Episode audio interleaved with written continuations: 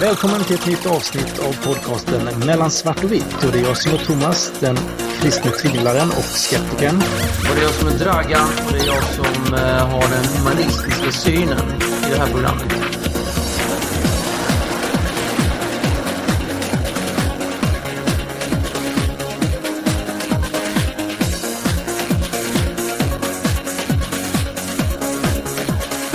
Och vi är framme vid avsnitt 17.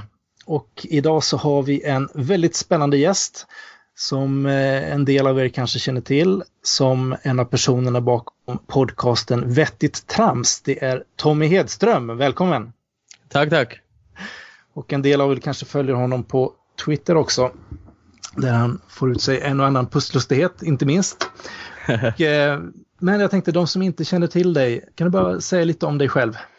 Ja, lite om mig själv. Eh, Tommy Hedström, som sagt, eh, 22 år, bor i Karlstad. Har som sagt hållit på med en annan podcast med namn Vet i Trams i ja, ett år nästan. Jobbar till vardags på en verksamhet för social arbetsrehabilitering faktiskt. Det gäller ut Okay. konsthantverk i olika format. Mm. Och eh, ja, intresserad av allt möjligt. Religion bland annat. Okej. Eh, det är många som har tyckt att det inte har kommit några avsnitt nu på Vettigt Trams på ett tag. Hur kommer det sig? Ja, nej, de, de ljuger ju inte. Det, har, det är ju helt sant. Vi har väl inte varit jätteaktiva. Vi har spelat in ett avsnitt faktiskt utöver de som finns, men det visade sig i efterhand att bara två av tre mickar spelade in, så att det blev ingenting. Okej, Och- det känner vi igen Thomas. Ja, det känner vi igen. Vi har lite varit i samma... Vårt första avsnitt så hade vi ingen, ingen inspelning på överhuvudtaget. Det var, det var ett jättebra avsnitt, eller hur? Ja, det var kanon. Det bästa som vi någonsin har gjort. Ja, precis. Men tyvärr blev det inte inspelat. Så att, eh, det är väl ungefär samma dilemma som ni hade. Ja, nej, men man kan väl säga att VT Trams har... Ja, det står pausat för tillfället, kanske. Man kan Mm. säga. Får man fråga varför? Eh, ja, men det är, väl, det, är nog, eh, det är nog just där pausen i sig kommer in, att vi inte har gjort något drastiskt eftersom det inte finns någon jättekonkret anledning. Utan det är nog, vi har nog andra saker på gång i den mån så att VT Trams fick pausas ett tag helt enkelt. lä- Läggas på is. tänkte, första gången som, som vi hade kontakt då, då så eh, skickade du faktiskt något meddelande till mig på Twitter efter att du hade lyssnat på, på podcasten. Ja, Eh, det var ju himla kul. Och eh, du skrev någonting i stil med att eh, när jag ogillar någonting som till exempel religion så brukar jag gå runt en vecka och försöka tänka som personerna som har en annan åsikt. Försöka se det bästa i det och bära mig med det under dagarna. Helhjärtat för perspektiv, analys. ja precis. Och då hajade jag till. Tänkte bara, shit, det här var ju... det här Det var, var något lite annorlunda. Och om jag förstod det hela rätt så, eh, så att det här att försöka leva sig in i hur andra tänker och eh, vad de har för åsikter är någonting som du, som du lite har gjort till ett experiment. Ja, jo, det är ju en, vad ska man säga, en stående slags metod för att få perspektiv främst. Alltså jag väljer ju de ståndpunkter eller åsikter eller åsiktspaket som jag kan relatera till allra minst. Och det här är någonting också som är kopplat till fördomar. Alltså det, ja, jag vill sammankoppla det. Alltså jag prövar det som jag håller med om minst för att det kanske också är det område eller den åsikt eller bla bla bla som jag har flest fördom, fördomar kring. Det blir... Försöker du, vis, försöker du vistas i sådana omgivningar också som de här åsikterna florerar i och så? Eh, inte sett till geografi. Eh, det kan vara svårt att bara heja på ett gäng och bara tja, ja, det är sant. Men eh, när jag surfar på internet till exempel så det är man ju i sådana fall i de kretsar. Ja, okej. mm. Hur, hur började det hela? När, när började du göra det? Vad var det första som du... eh, ja, det är en lång historia. Okej, men Men, vi har tid. Eh, jo, men faktum är att när jag var ung, och nu pratar vi kanske 12-13, så kan man nog faktiskt säga att jag var rasist.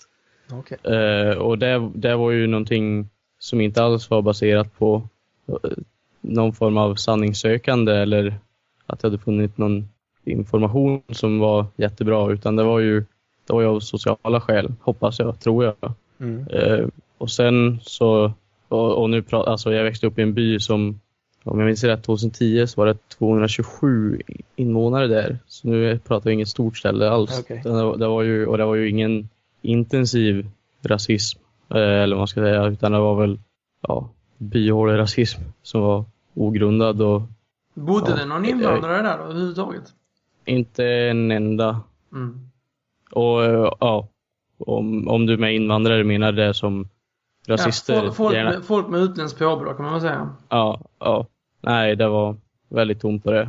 Och det Mm. var väl just det, det var väl en av skälen till att det var så lätt att, att föra sig med sådana åsikter. Men sen eh, efter ett par år så ja, träffade jag nya personer som utmanar de här, den här synen lite grann. Och det var ju någonstans en, en lättnad för då slapp man vara, vara konfirmationsbias och bara söka sig till sånt som bekräftade det man redan trodde på. Eh, fast ja, jag ändrade ju åsikter ganska snabbt men jag tror inte heller att det var en, eh, en konsekvens av någon form av insikt utan jag tror att det även den gången var av sociala skäl. Okej. Eh, Men sen efter det så tror jag att jag såg lite tillbaka på det här och insåg det absurda i att eh, alltså, jag tror att då formulerade jag en liten idé om att eh, sanningen är ganska oviktig för oss. Utan vi vill, vi, och med vi menar människor, att vi, vi debatterar inte för att komma fram till någon form av sanning utan kanske mer för att, för att vinna helt enkelt. Mm. Eh, Och kanske Men- passa, in, passa in liksom bland, bland andra människor.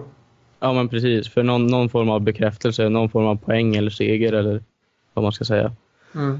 Men eh, ja, och det kändes ju som en dyster idé men samtidigt så i och med att vi lever i en informationsålder så blir ju sanningen allt mer viktig för den här segern eller för att man ska få ut den här poängen. Så att det fanns ju ett ljus där också. Och sen efter det så, ja jag vet inte riktigt, det är någonting som växte fram att ja, jag insåg väl att eh, de åsikterna som jag hade burit på innan, i alla fall i nämnda exempel, aldrig var någonting som jag hade antagit helhjärtat. Och då tror jag att jag insåg någonstans att, eh, att jag kan göra, att jag kan utveckla det till en värdefull metod eftersom utan att jag hade haft ett mål med det så hade det tagit mig till en lite bättre plats första gången. Så kanske jag kan formulera det till ett sätt att arbeta inom citationstecken och försöka komma någon vart med det. Och kanske ja, som ett sätt att pröva mina egna åsikter. För att vikten av att, att pröva eller ompröva en uppfattning eller tro eller bla bla bla beror ju lite på hur skadlig den skulle vara om det skulle visa sig att man hade fel. Mm. Så därför tar jag ju, när jag ser på mig själv tar jag de områden där jag har starkast åsikter eller där jag är som mest snabb och hittar näven åt någon och säger att de har fel. Då vill jag ju vända på det och anamma den motsatta sidans eh, någonstans principer eller teorier eller idéer.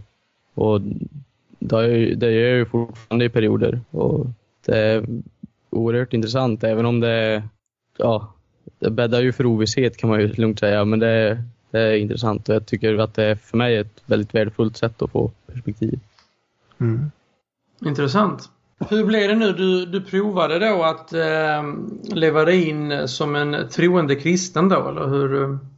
Ja, kristen är nog fel men troende kan man ju absolut säga. Alltså eh, som en person med gudatro utan att Utan att precisera direkt, okej. Mm. Ja, ja, precis. När jag kom ut på andra sidan så var jag ju inte helt övertygad. Nej. Hur, hur, hur, var, hur lång tid gjorde du det? Eh, jag har ju satt upp som mål att det ska handla om en vecka och Mm. det brukar ju sluta med två veckor. En vecka först där jag ger upp och går och tänker att fan vad de här personerna är dumma. och, och sen så en liten andningspaus och sen så börjar jag om. Okej. Och eh, ja, men man kan väl säga att det är en vecka som var kvalitativ. Mm. Skulle du kunna berätta lite mer eh, detaljerat om hur, till exempel den här veckan med, med Guds tro, hur, hur det gick till eller fungerade? Ja, det, det blir ju aldrig en vecka med sann gudstro utan det, men, eh, ja, jag försöker, alltså om jag ser någonting som jag reagerar- på så försöker jag alltså jag försöker, ja, dels är ju det också byggt på fördomar att jag Mm. tänker på att okej, så här skulle en, låt säga en kristen eller någonting reagera i den här situationen eller så här skulle den personen tolka det här. Och, men jag försökte ju, eh, ja, jag, jag försökte placera Gud eller en gudsbild i sånt som jag inte kunde förklara. Eller alltså när det hände någonting, eh, så för, alltså, de här klassiska sakerna, när det händer någonting bra så är det tack vare Gud. Och när Mm. det är någonting dåligt så är det kanske mitt fel. Mm. Och sådär. Men det, sånt, det går ju aldrig att göra helhjärtat i den meningen att man tror på det villkorslöst ifrån början. Mm. Eh, Men eh, bad du och, och sådana saker också nej, veckan? nej, jag bad när jag var liten dock. Mm. Men det var ju inte helt frivilligt eller vad man ska säga. Det var ju någonting som man skulle göra. Och sen så vet jag inte om det... eh, Jag tror att det skulle kännas för oärligt att göra nu. Att det kanske skulle förvanska och spela ut det jag höll på med. För att det är så väldigt lätt sak att fördöma. Mm. Jag hängde inte riktigt med på vad du menar eh, här på slutet. När du sa att, eh, att det skulle förvanska. Menar du sj- själva... Äh, själva projektet eller vad man ska kalla det. Okej. Att för att eh, en bön känns som en så konkret sak att göra och det är så väldigt lätt att och liksom skratta åt och säga att det är en dum sak att göra. Så då kanske det skulle bli, då kanske andra veckan skulle te sig som den första veckan. Att jag fördömer det och säger att fan vad dumma de här personerna är som tror att det här gör någon skillnad. Mm. Men sk- skulle, det liksom... eh, Skulle det vara för starkt att, att liksom... eh, Om vi säger att du skulle ägna dig åt bön en vecka. Eh, skulle det göra det, det svårare för dig att, eh, att kunna försöka behålla något typ av perspektiv? För att du skulle störa dig för mycket på vad det, vad det var du gjorde. Typ. Ja, jo, men då skulle det, jag tror att mer skulle kännas som ett skådespel. Eh, alltså, jag vet inte riktigt, det är lite svårt att förklara men Mm. eh, jag tror det skulle vara svårt. Jag, jag tror att jag skulle ha svårt att ta mig själv på allvar i den situationen. Kanske så till den milda grad att jag släpper grejen. Eller att jag redan där dömer den och säger Mm. att, och tänker för mig själv att jag är klar med det.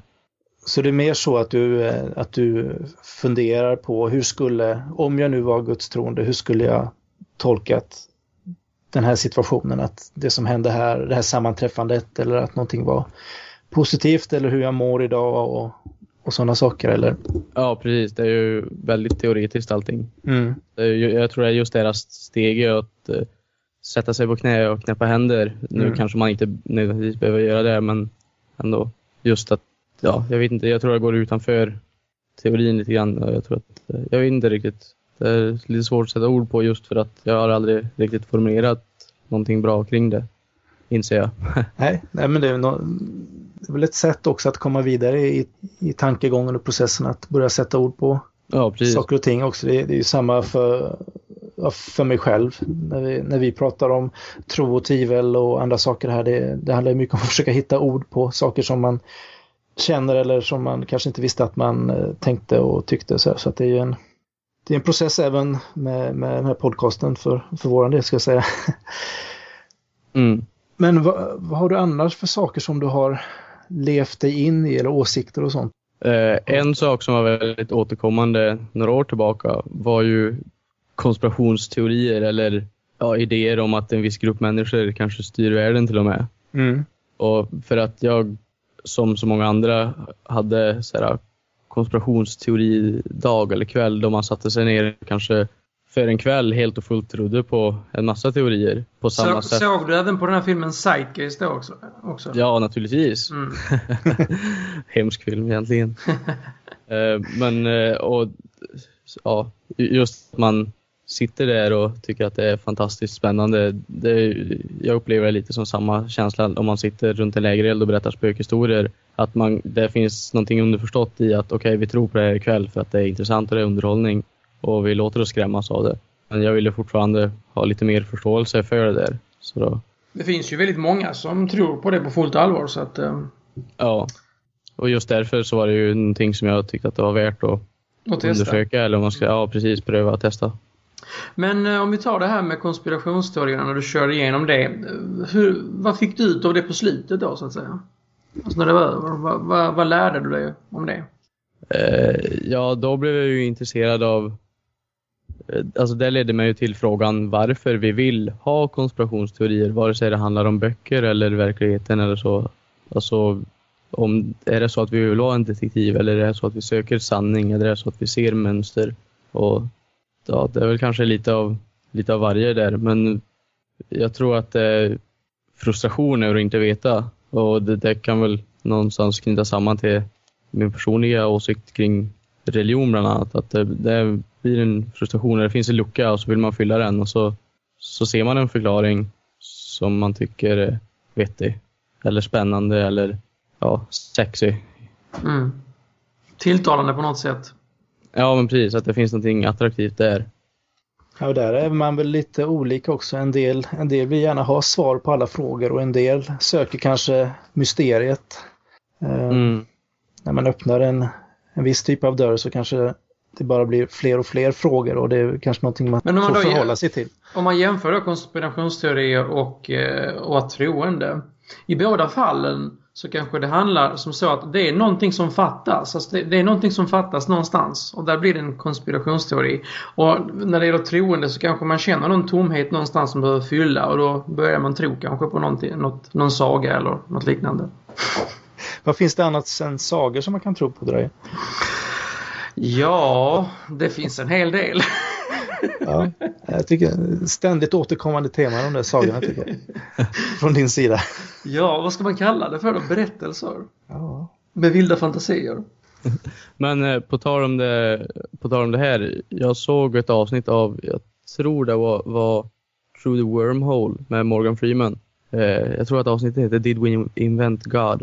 Och där så hade, genomförde man ett experiment som då var filmat eh, där, där det var två testgrupper. Den ena gruppen fick, ja i båda fallen så fick man kolla på en skärm och svara på någon typ av frågor. Eh, I ett fall så visade det på skärmen ifall man tryckte rätt eller fel. Eh, och sen efter de hade gjort det så skulle de gå och kolla på en skärm med, med så här, Myrornas krig. Det var bara brus. Och så skulle de berätta om de såg någonting i, i det där. Medan den andra gruppen istället för att skärmen visar om de hade rätt eller fel så var det där random. Alltså det visade helt oberoende på om de hade rätt eller fel så kunde det visa vilket som. Och sen Mm. skulle de sitta och kolla på en skärm med Myrornas krig och berätta om de såg någonting där. Och den grupp som där de hade fått berättat för, för sig om de hade rätt eller fel. Alltså de var ju frustrerade eftersom, vad fan jag tryckte ju rätt. Mm. Och där, i den gruppen så var man extremt långt mer benägen att, att se mönster eller ansikten eller någonting i det här Myrornas krig. Medan de andra inte alls hade det. Nu känner jag att jag förklarade det väldigt dåligt men Ja, det blir spännande. Jag har faktiskt inte sett det, men det är lätt... eh, Du, så, du såg Morgan. Freeman? ja. Jag trodde han bara höll på med, med skådespeleri och sånt men det... Nej, men han är ju väldigt ofta berättarröst och det är väl den rollen han har här också. Aha, okej. Mm, mm.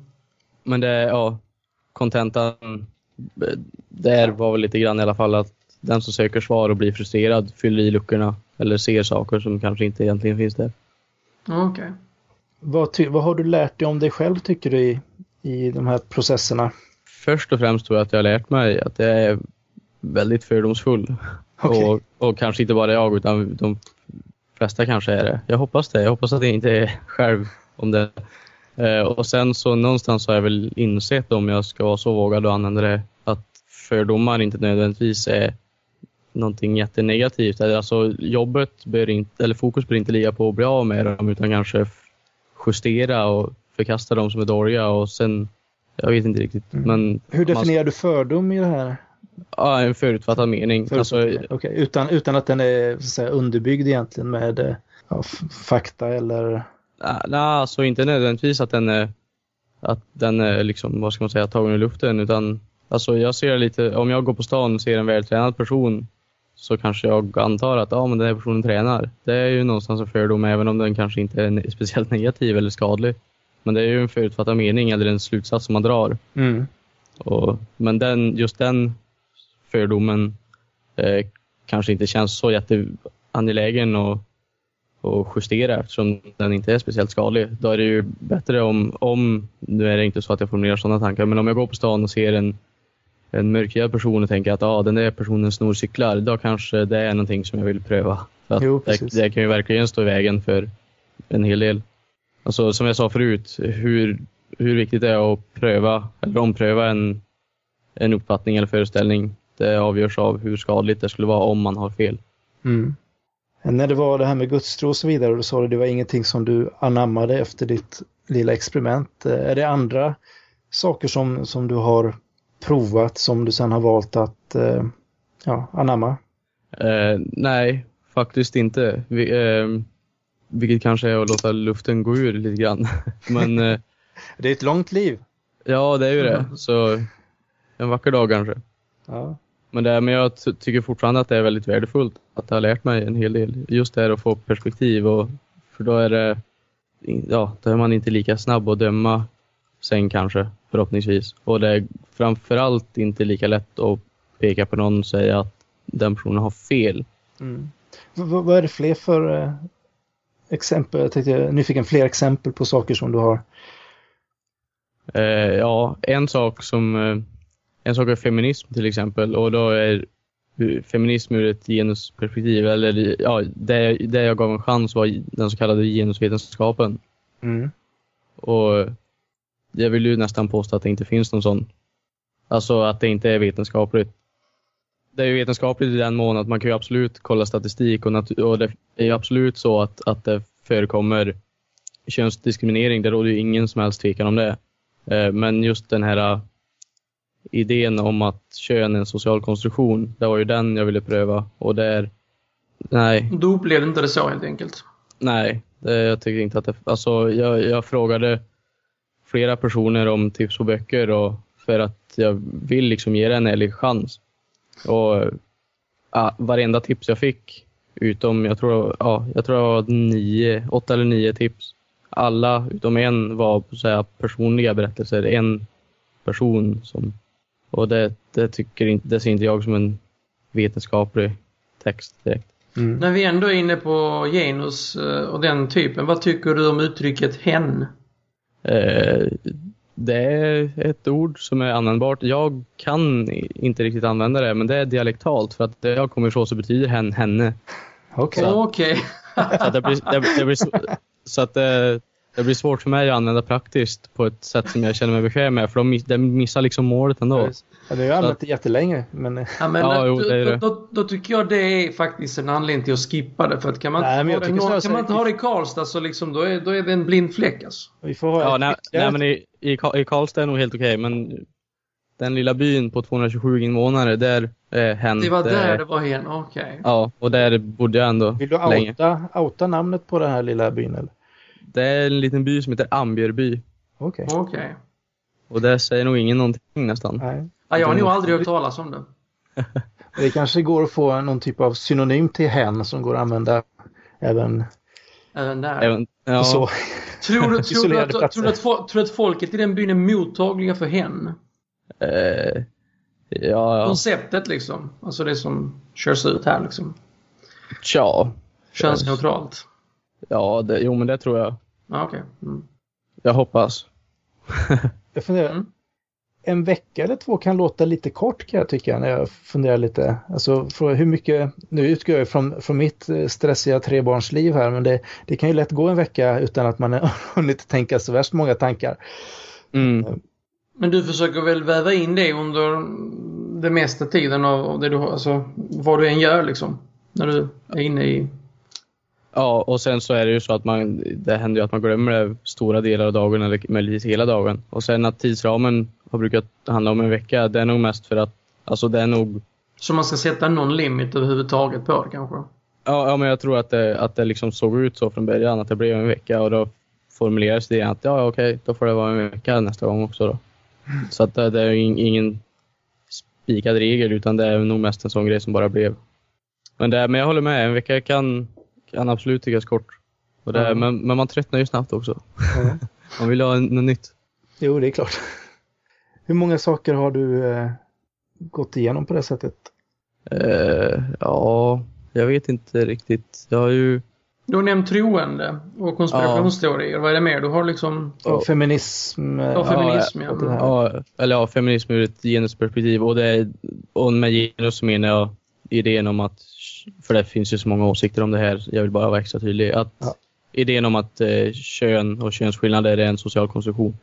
Eh, och eh, eh, kommunism till exempel. Du blev inte Eh, kommunist? Du, du lät förväntansfull där. Nej, nej, nej, nej. Jag bara var ju nyfiken. Jag bara var nyfiken. Vi hade ju en... Uh, Lars Ohly, kallas ju för kommunisten för länge sedan så att uh, det hade ju inte... Det är ju inte hade, hade kanske inte varit så konstigt, jag vet inte. Eller är det konstigt om man är kommunist idag? Eh, beror på allmän- var. all, den allmänna uppfattningen är väl kanske inte det, men jag vill nog påstå att det är konstigt. Okej. Eh, Jag är inte heller kommunist kan jag, jag, är, jag är inte heller kommunist kan jag understryka. Okej. Jag kan säga en, en, en annan fråga här. Mm. Eh, jag, jag ser också på Twitter och sånt där att du, du är lite aktiv just med eh, säga, kring skepticismen och lite sådana här frågor. Ja, det har varit mer för men, men, det, men alltså det är ju ett intressant eh, ämne. Alltså, jag har ju alltid haft en massa åsikter och som varje tonåring så vill man ju gå runt och kasta de här åsikterna i ansiktet på folk. Mm. Men sen så, det som har fått mig att se skepticism eh, som någonting värdefullt är nog föreställningen om att det är bättre att berätta för folk eller lära folk hur man kanske bäst söker sanning istället för att gå fram till dem och säga här har du sanningen. Ja, nej, men det kan vi nog skriva under på båda två, Dragan. Ja, absolut. Det tycker jag.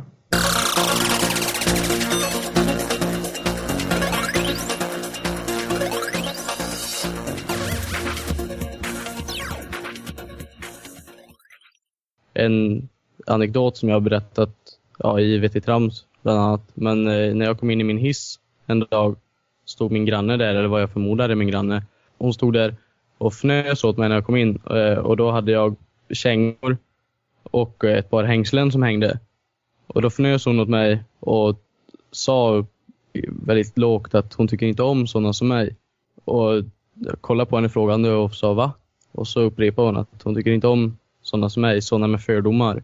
För att jag, och så förklarade hon att ja, hon visste det eftersom jag hade naziststövlar på mig. Och då kan man ju fråga sig vem det är som har fördomar där. Mm. Det, jag, ja, jag tyckte det var ganska, ganska talande. För väldigt ofta, tyvärr, så kan jag tycka att de personer som, som någonstans marknadsför sig själva, eller, själva som, eller, eller framställer sig själva som de som bekämpar fördomar ofta är extremt snabba med att hytta med näven och peka finger och säga att den där personen har fördomar. Så att det, jag tror att den här överdrivna rädslan och, och liksom den här besattheten vid att bli av med fördomar står liksom i vägen. Okej. För att, alltså, ja, men det känns som att man, för att bli av med fördomar så bygger man, bygger man upp fördomar för att se vem som har fördomar så man kan döma dem. Det blir så himla... Det blir liksom fördomar 2.0. Det blir metafördomar. Mm. Det känns inte hemskt konstruktivt och, och dessutom känns det väldigt oärligt. Är det något som du har stött på eh, flera gånger? Att, att, Ja, att folk ju, tror sig veta vad du har för åsikter om det ena och det andra? ja, ju- just de här äh, delarna i min outfit är ju någonting som jag bär väldigt ofta för att jag tycker det är snyggt. Mm. Och äh, Du har fortfarande den typen av kläder så att säga? ja, ja, det har jag ju. Mm. Ja, och, men alltså det är ju resten är ju kostymbyxor och skjorta och, och väst och sen ja, ett par svarta skor eller ett par kängor. Sen har du ju så rätt så långt hår också, har du inte det?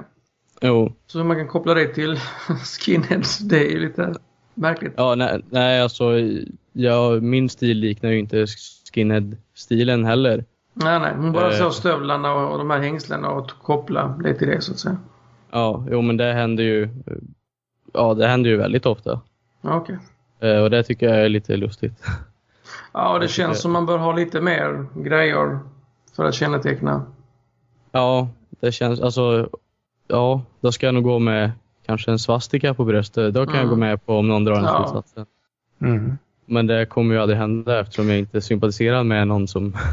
Ja, då var hon ändå rätt initierad. Skulle jag gå och se någon som hade någon viss typ av stövlar på sig skulle jag nog mest stå som ett frågetecken. Jag skulle nog inte kopplat det med någon typ av eh, eh, åsiktspaket. Nej, det känns inte så hemskt modernt. Det, alltså, det känns ju inte... Det, ja, jag, jag tycker inte att det är en bättre slutsats än att tänka att oj, där går en invandrare, det måste vara han som tar min cykel. Jag ser ingen större skillnad däremellan om jag ska vara ärlig. Det känns lika liksom, ja, jag vet inte. Konstigt, det känns så föråldrat på något sätt.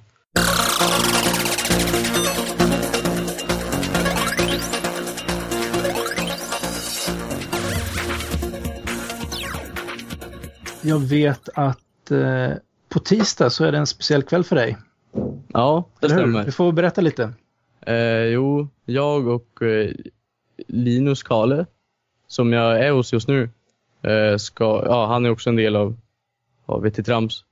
Eh, vi ska ju till Stockholm och delta i en tävling som heter Banjo Comedy på Big Ben. Vi ska alltså göra stand-up där. Okej. Och eh, ja, det ska bli kul. Kom dit allihopa. Vad häftigt. Du, jag tänkte, kan du inte köra något skämt som en teaser så stockholmarna vet vad de kommer få? Ja, det är många som har bett om samma sak, men jag, jag vågar inte riktigt. Alltså det känns som att kolsyran går ur, eller hur man ska säga. Shit, inte ens på svart och vitt. Ja, men det, det, det får vi respektera. Nej, vi ska håll, in, inte pressa håll inne dig och låt allting explodera ut på tisdag kväll. Jag är- skulle gärna varit där, men jag får gå på en annan ståuppare på onsdagskvällen istället, för då är det ju dags för Dawkins. En annan Jaha, fråga. han har väl säkert ett och annat kul att säga också, skulle jag tro. Ja, det kan han nog ha. Ska du, ut i, ska du i Dawkins också? Eh, nej, inte som jag hade planerat. Jag har ju jobb dagen efter, men Ja, okej. kanske kommer börja bli sjuk. Nej då. Ja, men, eh, jag skulle hänga det, det kvar. kan, kommer vara lite träffar så här på onsdagskvällen också. ja, men det skulle ju vara häftigt att se. det.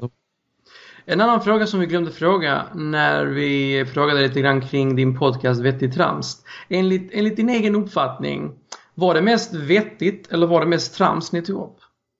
Mest var det ju trams, kan man nog säga. Men eh, ja, alltså mm, Det kom in något Det- vettigt emellan också. Ja, det var väl det. Och, och sen så tror jag att idén var väl kanske att vara provocerande. Kanske inte för att provocera fram ilska, men att vara tankeprovocerande. Och, ja, och sen så kan man ju aldrig komma ifrån att humor eller försök till humor är ett väldigt effektivt sätt att kommunicera. Ja, så är det ju. Ja, nej, men det ska bli spännande att följa din stand-up-karriär. Ja. Ja, Eh, och vi kan säga igen, det var alltså tisdag kväll klockan klockan åtta på Big Ben på Big Ben. på Folkungagatan 97 om jag minns rätt. Be there or be square, säger man då. Ja, precis. Och eh, jag tänkte så här, en annan sak som har lite det här med att sätta sig in i ett annat tankesätt att göra. Det, du höll ju det på en rätt så teoretisk nivå. I alla fall till exempel när vi pratade här om gudstroende. Mm. Eh, och eh, det finns en brittisk podcast som heter Unbelievable. Känner du till den? Men, nej, Nej. Eh, fick faktiskt ett tips av eh, Henrik Svensson på Öckerö, tackar tackar, att lyssna på den. Och eh, det är, den sänds i en kristen radiokanal tror jag. Men den, det är debatter mellan troende och icke-troende och mellan troende från olika mm, håll och kanter. Eh, debatterna är stundtals rätt så heta. Mm. och eh, är väldigt intressant, kan rekommenderas, Unbelievable. Och eh, nu så har de någonting som de ska göra som heter The Atheist Prayer Experiment. Det är alltså ateister som under 40 dagar ska be att Gud ska uppenbara sig för dem. Eh, och det här ska ske enligt något visst koncept. Det är någon, eh, någon som har skrivit, någon, eh, någon forskare eller någon, någon person i alla fall som har skrivit något koncept för det där. Och- är man intresserad så kan man anmäla sig till att vara med. Jag tror det börjar den 17 september. Och eh, s- kommer skriva ut länken då till det här också, The Atheist Prayer Experiment. Så ska vi väl ha lite koll på det och följa upp och se hur, hur det faller ut. ja, låter intressant. Är det någonting du skulle kunna tänka dig att delta i? Det är Tja. lite för konkret kanske. Ja, ja, inte nödvändigtvis, men det, det beror helt på omständigheterna. Ja, precis. Jag, jag har inte satt in mig exakt hur det kommer att fungera, men jag tänkte jag ska skicka iväg ett mejl till dem i alla fall och få lite mer information. Dragan, Ja. skulle du kunna tänka dig att Nej. eh, och be i 40 Nej. dagar för att se om Gud kanske visar sig? Ja, men alltså. Jag har lite vettigare saker att göra än det. det har du. Ja, det tycker jag. Ja, jag kan ju nästan känna, även om jag betecknar mig som troende, att jag borde nästan gå med på det där. För att eh, kanske få lite mer visshet. Jag Fast, du, fast du, är ju, du är ju delvis troende, du är ju inte ateist så att... eh, Nej, det, Det är inte så lämpligt. Vissa dagar kanske jag är ateist då eftersom det är... ja, du kan vakna upp en dag liksom. God is gone. Ja, precis. Okej. Så att eh, jag har ju fått eh, Tobias, eh, en annan kille, Glenugga på Twitter, han har ju sagt att han ska bjuda mig på en Fernet den dag jag blir ateist. Mm. Eftersom man har sina ateistiska dag, dagar lite då och då så kanske man kan casha in en Fernet då och då. Ja. Sen, är det ju, sen, sen tycker du ju om den här podcasten så mycket ju så att Alltså om du blir ateist, då får vi ju lägga ner. Så du kan ju inte bli ateist. Liksom. Om då, får vi, då får vi riva in någon annan som är mer troende. ja, precis. Jag vet aldrig. Tommy kanske hinner bli troende tills dess. Ja, vem vet? Man vet aldrig. Ingenting är omöjligt. Nej, man vet aldrig. Vi eh, kilar vidare till några fasta anhalter i programmet och det första är veckans bibelord. Och eh, veckans bibelord är hämtat från Markus, det nionde kapitlet, vers 30 37. Eh, Jesus sa, den som tar emot mig, han tar inte emot mig utan den som har sänt mig. Ja, då tänker jag så här. Vi har ju tokiga bibelord, vi har bra bibelord och sedan så har vi den här kategorin som detta hamnar i hos mig. Weird bibelord. Vad är det du tycker är weird? Ja, men vad, vad betyder det där? ja, det kan man fråga sig. Jo, nej men ungefär. Det är väl att eh, Jesus säger att den som tar emot mig, den som tror på mig, Ja. det är inte bara mig han tror på utan då tror han också, eller tar emot Gud som den som har sänt mig. Det är något som är grundläggande i kristen tro att det är genom vår tro på Jesus som vi får kontakt med Gud eller gemenskap med Gud. Så att eh, det är helt enkelt som åtsyftas. Okej, vad säger Tommy om detta då? Eh, ja, pass. Det är helt okej. Helt okej. Jag, jag är Schweiz. Jag, är- ja, ja, men jag vet. Alltså det... Jag kan ju se din poäng där Thomas, absolut. Men jag, ja, jag känner också att det lite weird. Alltså det är ju så... Det, jag tycker liksom inte att det berättar någonting alls. Mm. Eh, men det är ju... Men en del av de här sakerna, det blir ju... Är man uppvuxen med religiöst språk så tycker man det låter självklart. Alltså om någon säger så här, ja, men när du tar emot Jesus i ditt hjärta, då så då får du gemenskap med Gud eller då blir du frälst och sånt där. Och jag menar, är man uppvuxen med det tugget, då tycker Mm. man att det låter helt rimligt och förståeligt. Men är det inte lite så svårt att tolka det här? För det, här, det är ju inte så klart det här. Den som tar emot mig, han tar inte emot mig utan den som har sänt mig. Alltså det låter ju bara helt weird alltså. Alltså, kan, man inte tolka, kan, man, inte tolka det på väldigt många olika sätt alltså? Nej, jag tror inte så värst många olika sätt. Nej, okej. Den som får mitt vykort får inte mitt vykort, den får mig. Ja, precis. Det var ännu en tolkning. Kanon. Nej. ja, ja. Nej, men eh, det var det bibelordet. Då kommer vi till eh, veckans ateist-citat. Och det lyder så här. One thing is certain with Sharia. Men make the rules. Och det är då Joan Smith som har sagt detta. Där knyter du an lite till förra veckans avsnitt. Ja, det kan man säga. Eh, för vi pratade ju lite sharia och lite, lite islam i samhället. Eh, Joan Allison Smith är då en kvinnlig författare, journalist och även en kämpe för mänskliga rättigheter. Och när jag läste detta då så tänkte jag ju på vårt eh, förra avsnitt och då tänkte jag så här att som sekulär humanist tycker jag att detta citat låter rimligt eftersom jag inte tror på att de här sharia-lagarna kommer från något övernaturligt. Det är ju människor som har skrivit dem. Och det är jag män. Eh, och ett exempel på det är ju det som vi pratade väldigt mycket om i förra avsnittet och det är ju det här med månggifte, att män får ha fru, fyra fruar men kvinnor får ju inte ha fyra män. Och det är ju inte så jämställt mellan könen om man säger som så. Nej, det här eh, definierar ju sharia skillnaden mellan kvinnan och mannens roller, deras rättigheter och religiösa förpliktelser. Och att eh, man menar genom islam eh, att mannen och kvinnan är i andligt hänseende lika inför Gud, men att de har olika roller i samhället och eh, att de rollerna snarare är kompletterade snarare än att det är någon eh, traditionell könsbaserad jämställdhet. Och det känns ju, för oss känns det ju väldigt främmande. Eh, Nej, den synen eh, funkar ju inte i Sverige och västvärlden helt enkelt. Genom- Men, eh, men, men det här med månggifte pratade vi också om i förra programmet. Det är ju en rätt udda grej även för många muslimer. Som vi kom fram till. Så att eh, problemet kanske inte är så stort egentligen. Men det är dock ett problem. Det är problematiskt det. Mm. Japp, det, Det var var, det var det det. Och nu kommer vi till nästa punkt. Och det är att nu blir det helt plötsligt rap-premiär. Jajamensan, vi slängde vi- ut det att om det var någon som ville att eh, Dragon skulle rappa så skulle de twittra in och eh, Kalle Brun, take the credit för att du har fått Dragon att börja leta i arkiven. Ja, och det är inte små arkiv det. Det sträcker sig rätt långt bak i tiden. För jag började faktiskt rappa redan på slutet på 80-talet. Och idag ska jag då spela upp en gammal goding eh, som eh, kommer från början av 90-talet. Och början på 90-talet Tommy, då måste du ha gått omkring i blöjor eller något sånt. Ja, född 89. Så. ja. Ja, precis. Så här kommer nu den 20 år gamla låten The Raw One. Och efter den här raplåten så kör vi eftersnack.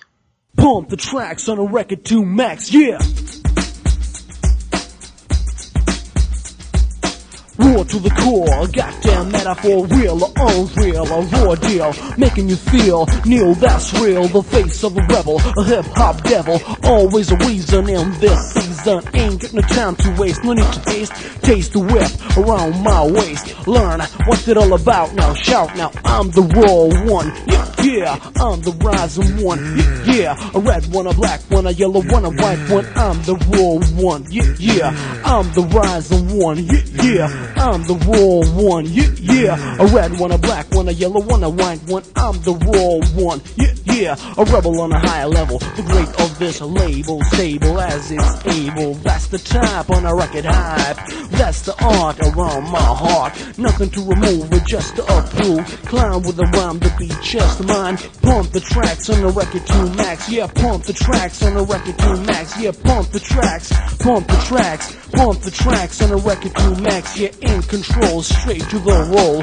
Learn what's it all about now. Shout now, I'm the raw one. Yeah, yeah, I'm the rising one. Yeah, yeah, I'm the raw one. Yeah, yeah, I'm the rising one. Red one, a black one, a yellow one, a white one. I'm the raw one. Yeah, yeah, don't get me wrong while I kick this song along with the beat that I flow on. The goal is unknown, yet I'm a rebel, a devil in the eyes, rising no lies. I'm a rap addict, a pure rap fomatic, no static at all through the coral fall.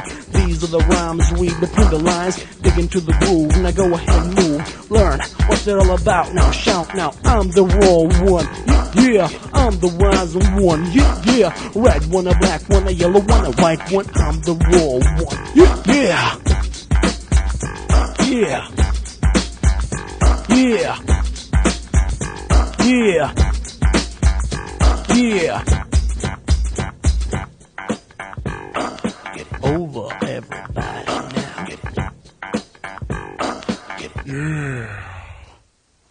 Så, All right. det Eh, var, eh, det var ju den 20 år gamla raplåten då. Precis. Om vi ska säga så här då. Vi har bra rap.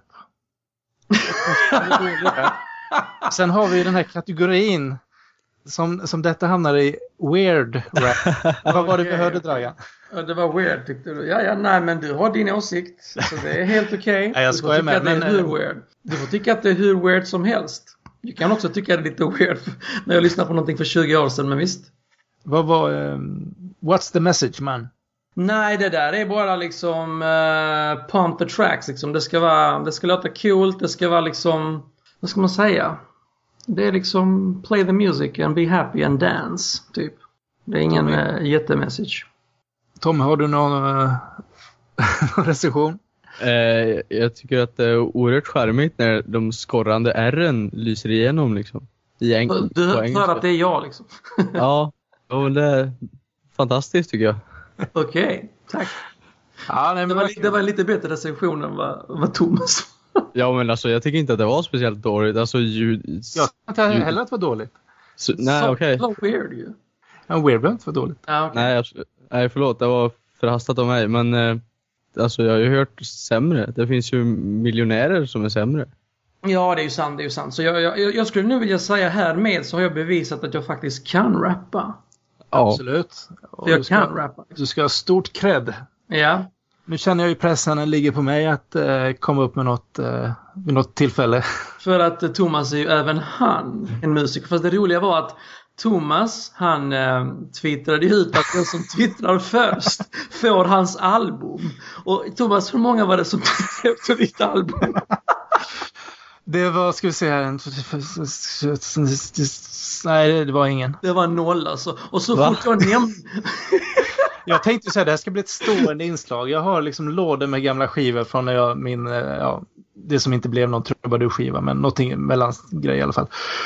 Eh, Så jag tänkte det blir ett stående inslag. Så här, vi har en tävling så lottar vi ut min skiva varje avsnitt. Men som sagt, det var ingen, ingen Ja, och så som twittrade in. Så att, och sen eh, var det du som nämnde att jag rappar och direkt blev det tweets på det alltså.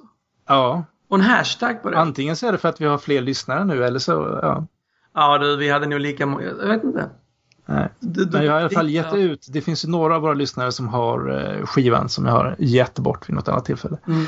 Eh, skulle det vara någon som, vill ha en skiva så kan ni twittra in nu och är det ingen som twittrar in så kommer jag aldrig, aldrig, aldrig Kom igen nu. De måste tweeta in nu för att, för att, få, upp, för att få upp eh, Thomas självförtroende gällande musik. Ja, så är det. Eller vet du vad vi gör Thomas? Nej. Vet du vad vi gör Thomas? Nästa svartvitt är det du som kör en av dina låtar. Åh, ja. Precis. Ja, jag kan ju Rätt inte... ska vara rätt. Ja, precis. Och sen eh, lite senare då kan jag ju berätta att vi håller ju på med vårt eh, tredje album så att det kommer ju bli någon release lite, lite senare. Så jag kan förvarna folk här. Dock inte rap då, det blir Då mer är det The. Lounge.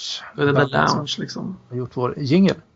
Tommy kanske vill säga någonting på eftersnacket. Hur kändes det nu att vara liksom med på svartvitt här liksom? Den seriösa Har du kanalen. också börjat säga svartvitt. Dragan?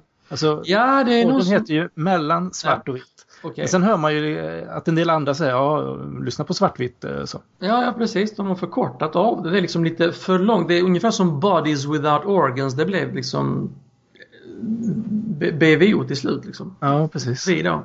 Liksom. Ja, precis. Vi då. Hur kändes det Tommy? Eh, jag känner mig ju inte riktigt varm i kläderna än. Det var ju som sagt länge sedan jag poddade, eller vad man ska säga.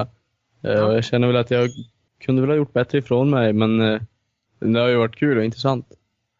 Kul att höra. Nej, men som sagt, det är, det är intressant att höra dina tankar. Det är också intressant tycker jag när du berättar lite var du, lite att, var du kommer ifrån. Att, att du har själv haft åsikter eller sånt där som du har fått jobba med. Mm. Eh, och att du stöter på att andra tillskriver dig åsikter eller har förutsattfattade meningar om vad, vad du tycker om saker och ting.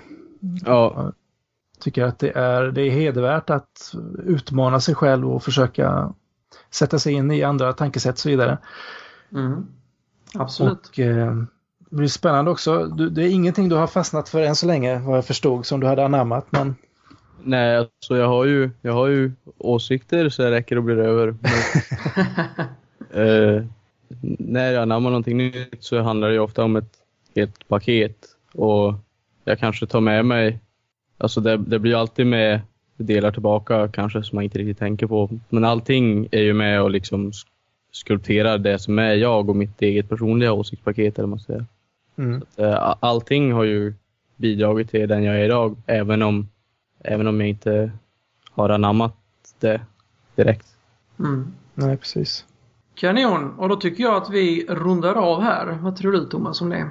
Det kan vi göra. Och vi får tacka Tommy för att han var med. Absolut. Jättekul själva. att du var med och eh, vi håller kontakten. Du får lycka till så mycket på, på tisdag då med standupen och eh, Vi kanske ska ge Tommy en t-shirt med reklam för oss på mellan svart och vitt liksom. Så, han Ja. kan, så vi får fler lys- lyssnare eller vad tror du? så han får fler skratt menar du? Precis. Vi gör allt för dig Tommy. Ja. För att hjälpa dig. Ja, det är gött. Men som sagt, tack så jättemycket. Hoppas Ja, att du tyckte att det gav någonting och eh, tack alla ni som lyssnade. Vi syns nästa vecka. Ha det riktigt bra. Tack så mycket. Hej då. Du har lyssnat på podcasten Mellan svart och vitt. En podcast som handlar om tro, tvivel, skepticism och humanism. Om du gillar oss så gå gärna in på iTunes och ge oss höga betyg och fina recensioner så får vi ännu fler lyssnare. Ta gärna kontakt med oss. Eh, Vi har Twitterkonto svart underscore vitt för programmet och eh, Thomas har skeptvivlaren och Dragan har Dragan humanist. Eh, vi har också en Facebook-sida. Du kan söka på mellan svart och vitt. Vår hemsida har adress mellansvartovitt.se och där kan man också kommentera de olika avsnitten. Och vår jingel är gjord av The Lounge.